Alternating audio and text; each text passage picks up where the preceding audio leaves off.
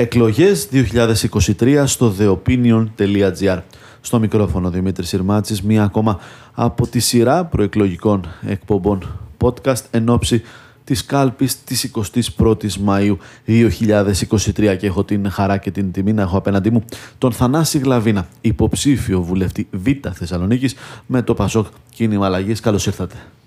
Καλημέρα κύριε Κυρμάτση, ε, Συρμάτση, συγγνώμη. Ευχαριστώ πολύ για την πρόσκληση.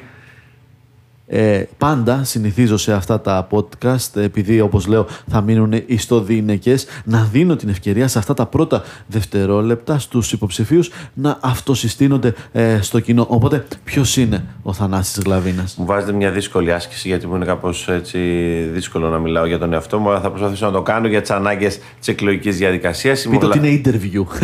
Ε, σωστό, σωστό. Είμαι ο Γλαβίνας ο Θανάσης. Το επάγγελμά μου είναι δικηγόρος, έχω σπουδάσει νομικά ε, στη νομική σχολή της Θράκης. Ε, στη συνέχεια έχω ζήσει και έχω σπουδάσει σε κάποιες χώρες του εξωτερικού όπως η Γερμανία και έχω εργαστεί και στις Βρυξέλλες στην Ευρωπαϊκή Επιτροπή.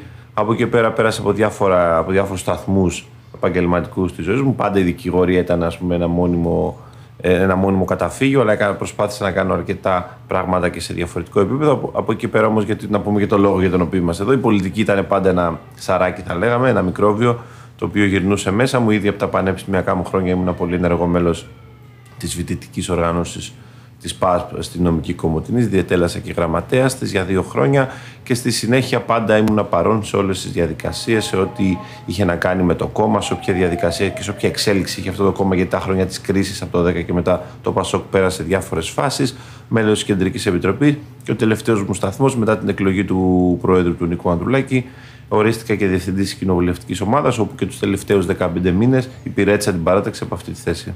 Και γιατί υποψήφιος ε, βουλευτής, Υποψήφιος γιατί καταρχήν είναι μια μάχη γενιάς. Είναι μια μάχη στην οποία η γενιά μας, ας το πούμε, ήρθε η ώρα της, όχι η ώρα της, ε, ας πούμε, μυρολατρικά να πάρει τα πράγματα, ήρθε η ώρα να αποδείξει ότι μπορεί να πάρει τα πράγματα, μπορεί να κάνει πράγματα. Νομίζω στο Πασό κάνουμε και μια βαθιά ανανέωση μια βαθιά ανανέωση σε επίπεδο προσώπων, αναγκαία, μια βαθιά ανανέωση σε επίπεδο ιδεών, μια βαθιά ανανέωση σε επίπεδο κουλτούρας, εγώ θα πω.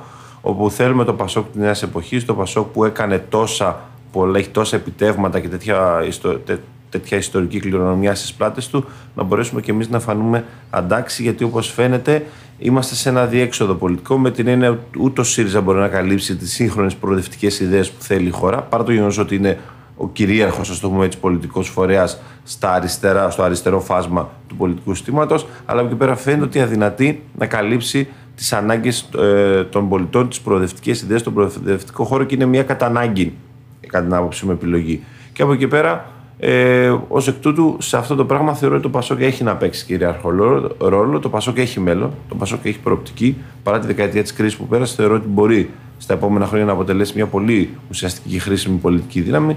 Και στο πλαίσιο αυτό είχα και εγώ την, την πίστη ότι μπορούμε να είμαστε και εμείς κομμάτι αυτής της ιστορίας. Μία παρένθεση, γιατί θέλω να μείνουμε σε αυτό. Το Πασόκ έχει μέλλον, ακόμα κι αν επηρεαστεί η ηγεσία του Νίκου Ανδρουλάκη από τη διπλή εκλογική αναμέτρηση που πιθανόν ε, θα έχουμε, δηλαδή από αυτή τη συμπίεση που συνήθως έχουν τα υπόλοιπα κόμματα. Είμαι, είμαστε και είμαι πεπισμένος ότι στις δεύτερες εκλογές το Πασόκ θα κρατήσει τις δυνάμεις του, γιατί αυτό που λέει είναι ξεκάθαρο, γιατί αυτό που λέει το λέει από πριν, το λέει με τίμιο και, το, και με τρόπο και με θάρρος και θεωρώ ότι ο κόσμος θα, αυτός όσος κόσμος ψηφίσει Πασόκ δεν θα έχει δίλημα στις δεύτερες θα το ξαναψηφίσει, θα το ξαναψηφίσει γιατί ξέρει ότι το Πασόκ θα είναι χρήσιμη δύναμη, δύναμη της σταθερότητας.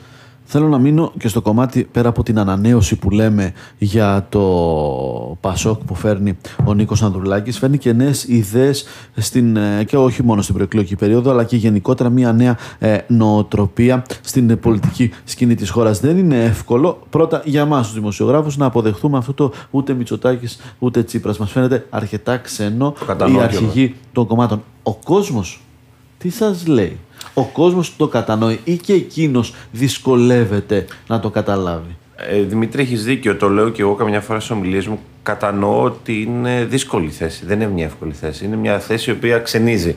Μια θέση την οποία δεν έχουμε συνηθίσει, όπως είπες. Μια θέση στην οποία λες, Μα καλά είναι δυνατόν ούτε ο ένας ούτε ο άλλος. Πώς το λέτε αυτό; Από εκεί πέρα όμως στην αρχή, ενώ φάνηκε μια ξένη ιδέα, έχει αρχίσει και οριμάζει. Έχει αρχίσει και οριμάζει γιατί επιχειρηματολογούμε για αυτήν, γιατί αποδεικνύεται στην πράξη ότι η πίστη μας ότι δεν αξίζει για τη χώρα να είναι πρωθυπουργός ούτε ο Τσίπρας ούτε ο Μητσοτάκης για συγκεκριμένους λόγους, για πολιτικές που εφαρμόσανε, για λάθη που κάνανε, για το γεγονός ότι αν μπουν κανείς δεν, δεν υπάρχουν τα ηχέγγυα αξιοπιστίας ότι θα κάνουν τα σωστά που δεν τα κάνανε κατά τα χρόνια της διακυβέρνησής τους ή δεν θα μπουν ξανά στα ίδια λάθη. Ω εκ τούτου, καλό είναι στην πολιτική τα πράγματα να προχωράνε, να εξελίσσονται και αυτό που λέμε εμείς είναι ότι δεν μπορούμε να ψηφίσουμε να δώσουμε εμείς το, συγχωρο, το, το συγχωροχάρτη μέσα εισαγωγικά και να δώσουμε την έγκρισή μας για υποψήφιους κάποιους πρωθυπουργούς για τους κάνει πρωθυπουργούς στο Πασόκ με τις ψήφους των μελών του και των ψηφοφόρων του, κάποιοι οποίοι απέτυχαν σε, σε, σε πολύ συγκεκριμένες πολιτικές και συνεχίζουν, να το πούμε έτσι, στον ίδιο δρόμο. Άρα το λέμε πολύ ξεκάθαρα και έχει και, μια άλλο, και ένα άλλο επιχείρημα που ξέρετε που εγώ το θεωρώ πολύ.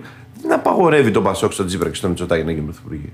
Αν θέλει ο ελληνικός λαός μπορεί να τους κάνει. Αν θέλουν μπορεί να βρουν με άλλα κόμματα. Το Πασόκ δηλώνει ότι δεν θα το κάνει και αυτό νομίζω είναι μια καθαρή θέση και τίμια προγραμματικές συγκλήσεις. Ένα άλλο που ξενίζει είναι ότι αν μιλήσουμε για την ευρωπαϊκή νοοτροπία που πρέπει να έρθει και στην χώρα μας, οι προγραμματικές συγκλήσεις συνηθίζονται να είναι προ των εκλογών. Και εδώ ακούω εγώ στο Πασόκ, μετά την κάλπη συζητάμε, μετά την πρώτη Κυριακή.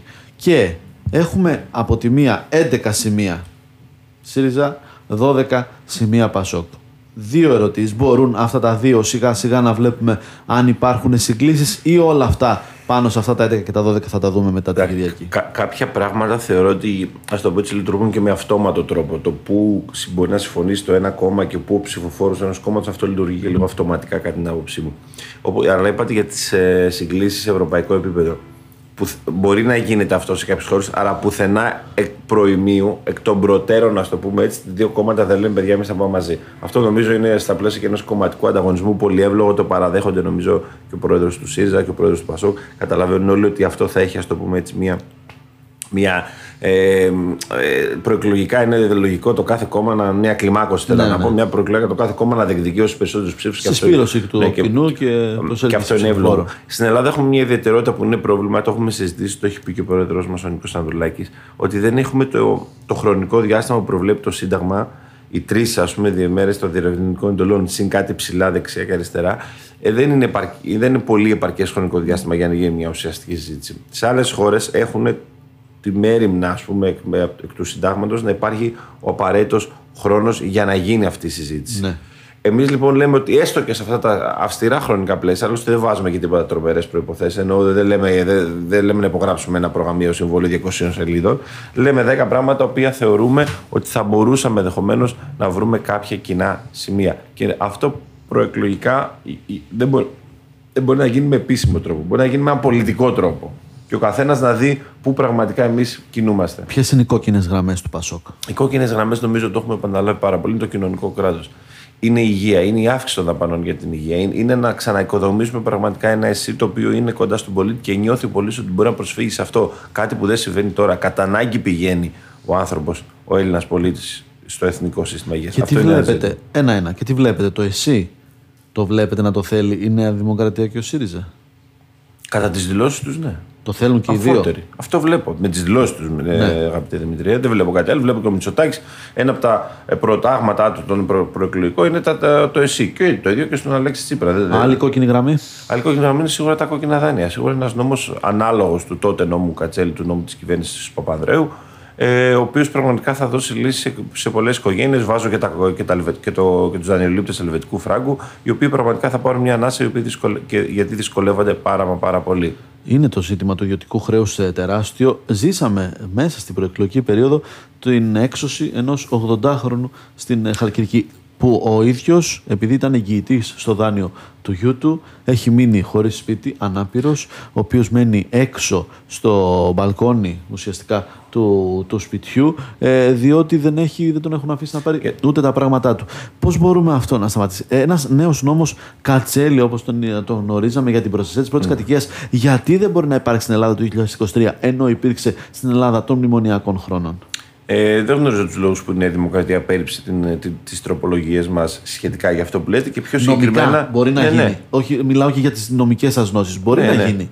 Ένας τέτοιος νόμος, ή έχουμε υπογράψει τόσα κάθε... στα τελευταία μνημόνια που μας απαγορεύεται πια; Δεν μας απαγορεύεται τίποτα. Ξέρετε, το κάθε κράτος είναι κυρίαρχο και έχει το δικαίωμα να αποφασίζει και να ψηφίζει τους νόμους που θέλει. Όπως τότε ψηφίσαμε και τώρα μπορούμε ενδεχομένως και μέσα από μια συνεννόηση και μια διαπραγμάτευση να πετύχουμε ένα εξίσου καλό αποτέλεσμα. Διάθεση να υπάρχει και θέλεις κάτι που δεν είδαμε από την τελευταία κυβέρνηση. Πάμε στη Β' Θεσσαλονίκης να κλείσουμε τη συζήτησή μας στο τελευταίο πεντάλεπτο με την ε, περιοχή στην οποία ε, θέλετε να εκλεγείτε. Κατεβαίνετε ως υποψήφιος, μια πολύ μεγάλη με πολλά χαρακτηριστικά διαφορετικά, αλλά είναι παραγωγή η Β' Θεσσαλονίκης. Ποια είναι τα βασικά της προβλήματα και τις λύσεις που εσείς προτείνετε στον κόσμο. Η Β' Θεσσαλονίκης είναι, όπως είπατε και εσείς, είναι ο παραγωγός, είναι ο πνεύμονας, είναι ε, η περιοχή που θρέφει με λίγα λόγια τη Θεσσαλονίκη. Είναι η περιοχή η οποία μπορεί να δίνει στη Θεσσαλονίκη πράγματα και αντίστοιχα η πόλη, το αστικό συγκρότημα να επιστρέφει και αυτό πίσω. Έχουμε διάφορα, ε, θέλω να πω ότι έχουμε τρεις διαφορετικές ενδεχομένως περιοχές. Έχουμε τις περιαστικές περιοχές οι οποίες έχουν ανάγκη υποδομές άνθρωποι που πήγαν να μείνουν γύρω-γύρω από την πόλη, αλλά δυστυχώς στερούνται βασικά πράγματα και Όπως... η, οδική άξονα είναι ένα πολύ σημαντικό ναι. κομμάτι, στο οποίο χιλιάδες πολίτες μένουν σε αυτές τις περιοχές γιατί επέλεξαν να έχουν περισσότερο πούμε, φυσικό περιβάλλον, ε, περισσότερο χώρο, ας το πούμε έτσι, γιατί επιλέγουν να ζήσουν στη φύση. Είναι κάτι το οποίο συμβαίνει σε όλη την Ευρώπη και σε όλο τον κόσμο. Άνθρωποι να φεύγουν από τα αστικά κέντρα για να μείνουν εκεί. Και πρέπει να δώσουμε βάση αυτούς τους ανθρώπους που κάνουν αυτή την επιλογή, να τους δώσουμε τα, τα εργαλεία, ενώ τους δρόμους τουλάχιστον και τις υπηρεσίες κοινής ωφέλειας που και εκεί έχουμε πολλές περιπτώσεις προβληματικές, π.χ. με το νερό, ιδιαίτερα στα δυτικά της πόλης, να δούμε πώς αυτές τι περιοχές πραγματικά τις κάνουμε άξιε, ας το πούμε έτσι, στο να ζει κάποιος γιατί το επέλεξε. Ένα αυτό. Έχουμε δεύτερο, δεν είναι το πρωτεύον, είναι επίσης πολύ σημαντικό, δεν είναι το πρωτεύον. Το πρωτεύον είναι περιοχές οι οποίες χάνουν το, τη ζωή τους. Περιοχές οι οποίες ερημώνουν. Περιοχές οι οποίες έχουν με βάση και τα τελευταία δημογραφικά στοιχεία μεγάλη μείωση του πληθυσμού. Ο κόσμος φεύγει. Για ποιες μιλάμε; Μιλάμε για περιοχές στα βόρεια κυρίως της ε, Θεσσαλονίκης, εκεί που κατάγομαι και εγώ. έρχονται Όχι, δεν, ε, ένα, εντάξει, αστικοποιήθηκαν και περισσότερο, αλλά δυστυχώς δεν μένουν πια εκεί πολύ. Είναι κυρίως η περιοχή του ορεινός όγκος του Λακαδά, περιοχές οι οποίες είναι πιο απομακρυσμένες από την πόλη και πραγματικά εκεί πρέπει να δώσουμε ιδιαίτερη βάση. Για... Πώς, με δουλειές, ποιο είναι το σχέδιο; Με κίνητρα. Με κίνητρα, με, κίνητρα. με, κίνητρα, με φορολογικά κίνητρα, ενδεχομένως με κάποια κίνητρα για επενδύσεις στην περιοχή, ώστε κάποιοι που θέλουν, που υπάρχει πολλοί κόσμος που θέλει να μείνει, να μείνει ε, πραγματικά, να δούμε τον πρωτογενή τομέα στον οποίο, τον οποίο δεν πρέπει να τον αφήσουμε. Δυστυχώς στην τελευταία κυβέρνηση δεν είδαμε πολλά πράγματα και εμείς θέλουμε να δώσουμε βάση στο κομμάτι αυτό πραγματικά να έχουμε σύγχρονες επιχειρήσεις, καλά προϊόντα, συνδυασμένα με μεταποίηση, γιατί δίνει πολύ μεγαλύτερη αξία αυτό το πράγμα. Έχουμε και καλή κτηνοτροφία. Μπορούμε να πούμε το παράδειγμα της φέτας, όπου είναι μια πολύ καλή ας το πούμε έτσι, επένδυση και όποιος ασχολείται με αυτό μπορεί να έχει ουσιαστικά ωφέλη. Να δούμε τα προϊόντα ενδεχομένως οπορολαχανικά, ε, τα οποία πραγματικά φεύγουν στο εξωτερικό σε καλές τιμές, αλλά είναι συσκευασμένα, είναι προγραμματισμένα. Υπάρχουν τέτοιες κοιτίδες, ας το πούμε έτσι, επιτυχίας στη Β' Θεσσαλονίκη. Τις έχω δει, τις έχω επισκεφτεί. Άνθρωποι που δουλεύουν με μεράκι, κάνουν προϊόντα πολύ εξειδικευμένα και έχουν τη δυνατότητα να τα στέλνουν στο εξωτερικό και, και κερδίζουν και δίνουν δουλειές κτλ. Άρα, σε αυτό το κομμάτι, αν το δούμε λίγο πιο εξειδικευμένα, μπορούμε πράγματι να έχουμε ένα πολύ καλό αποτέλεσμα και άνθρωποι οι οποίοι θέλουν να μείνουν σε αυτές τις περιοχές να μείνουν ουσιαστικά. Δύο κομμάτια αυτό, δύο πρωτογενείς. Ναι. Και τρία, επίσης να εκμεταλλευτούμε αυτό το τεράστιο πολιτιστικό και φυσικό περιβάλλον που έχει αυτή η περιοχή. Οι Θεσσαλονίκη πολλές φορές πηγαίνουν σε πολύ πιο μακρινά μέρη, ας το πούμε έτσι, για κάποια εκδρομή στη φύση κτλ. Με πολλά περισσότερα χιλιόμετρα και έξοδα και δεν επιλέγουν περιοχές της Β' Θεσσαλονίκης γιατί δεν είναι γνωστές, γιατί δεν έχουν τις ομορφιές τους, ας πούμε έτσι, και τα πλεονεκτήματά τους δεν τα έχουμε λίγο να δείξει. Εκεί λίγο να κάνουμε δουλίτσα. Συν το τουριστικό κομμάτι που στις δύο περιοχές, στα Σπροβάλτα και στο Σταυρό, στο Δημοβόλβης και στο Θερμαϊκό, είναι σε ένα καλό δρόμο, αλλά με τις υποδομές που είπα νομίζω μπορεί να γίνει ακόμα καλύτερο. Αυτό είναι θέμα πολιτικής βούλησης ή θέμα συνεργασίας, γιατί πολλές φορές λέμε ότι σε αυτή την πόλη το χειρότερο είναι ότι δεν κάθονται όλοι οι φορείς μαζί να εκπονήσουν ένα συγκεκριμένο στρατηγικό ε, σχέδιο και ο καθένας παίζει για τη δική του φανέλα. Βλέποντα το έξω από το χώρο, να σου είμαι ειλικρινής, θεωρώ ότι είναι συνεργασίας. Δεν το έχω ζήσει από μέσα, δεν ξέρω πώς λειτουργεί. Ε, αλλά νομίζω είναι θέμα συνεργασίας, είναι θέμα δεν υπάρχει ένα συνολικό πλάνο για το τι θέλουμε να κάνουμε τέλος πάντων σε αυτή την περιοχή και σε αυτή την πόλη. Είμαστε λίγο, λίγο από εδώ, λίγο από εκεί. Ο καθένας κάνει λίγο το κομμάτι του, ας το πούμε έτσι, χωρίς αυτό να λειτουργήσει, ενώ δεν υπάρχουν ουσιαστικές διαφορές. Πάνω κάτω όλοι για το ίδιο παλεύουμε, όλοι για το ίδιο κινούμαστε. Νομίζω σε αυτό το πλαίσιο θα ήταν καλές πρωτοβουλίες να καθίσουμε όλοι στο τραπέζι, να δούμε πού πάει το πράγμα, πού θέλουμε να το πάμε κι εμείς, τι θέλουμε να πουλήσουμε στην Α Θεσσαλονίκης, τι θέλει να κάνει η, η Α Θεσσαλονίκης για τη Β και αντιστρόφως, να δούμε λίγο ένα συνολικό πλάνο και να προχωρήσει το πράγμα. Έχει τις δυνατότητες, έχει τα πλεονεκτήματα και εγώ ξέρετε, κύριε Δημήτρη, δεν είμαι αυτούς που λέμε να πάρουμε από αυτά που μας αξίζουν. Όλες οι περιοχές αξίζουν. Ποια περιοχή παίζουν μια περιοχή που δεν αξίζει. Σίγουρα, ναι. Γιατί δηλαδή είναι αυτά τα στερεότυπα τα οποία τα θεωρώ τα λέμε για να τα πούμε ναι, να, η Θεσσαλονίκη να έχει αυτά που της αξίζει.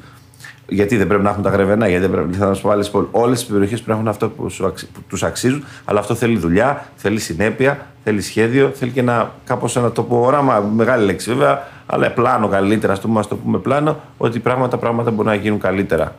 Να κλείσουμε λίγο με τους νέους την ε, συζήτησή μας σε αυτό το προεκλογικό podcast του theopinion.gr. Διάβασα μια έρευνα του Έτερον ε, για τα συναισθήματα μετά την τραγωδία των ε, τεμπών, οργή, η οποία έδωσε τη θέση της στην τροπή και τώρα τη δίνει στην απελπισία. Αυτά τα τρία συναισθήματα τα βρίσκετε στον κοινωνικό σας ε, περίγυρο και τώρα στην προεκλογική εκστρατεία, αλλά και επειδή είστε ένας εκφραστής της νέας γενιάς. Τα βρίσκω πολύ στην ε, προεκλογική εκστρατεία, τα βρίσκω προσπαθώντας να συζητήσω ή προσπαθώντας να προσεγγίσω που βλέπω μια άρνηση, βλέπω μια απογοήτευση, ενώ σε μεγαλύτερους ανθρώπους βλέπω όχι αποδοχή, αλλά τουλάχιστον κάθε το άλλο να συζητήσει μαζί σου, να δει τι λες κτλ.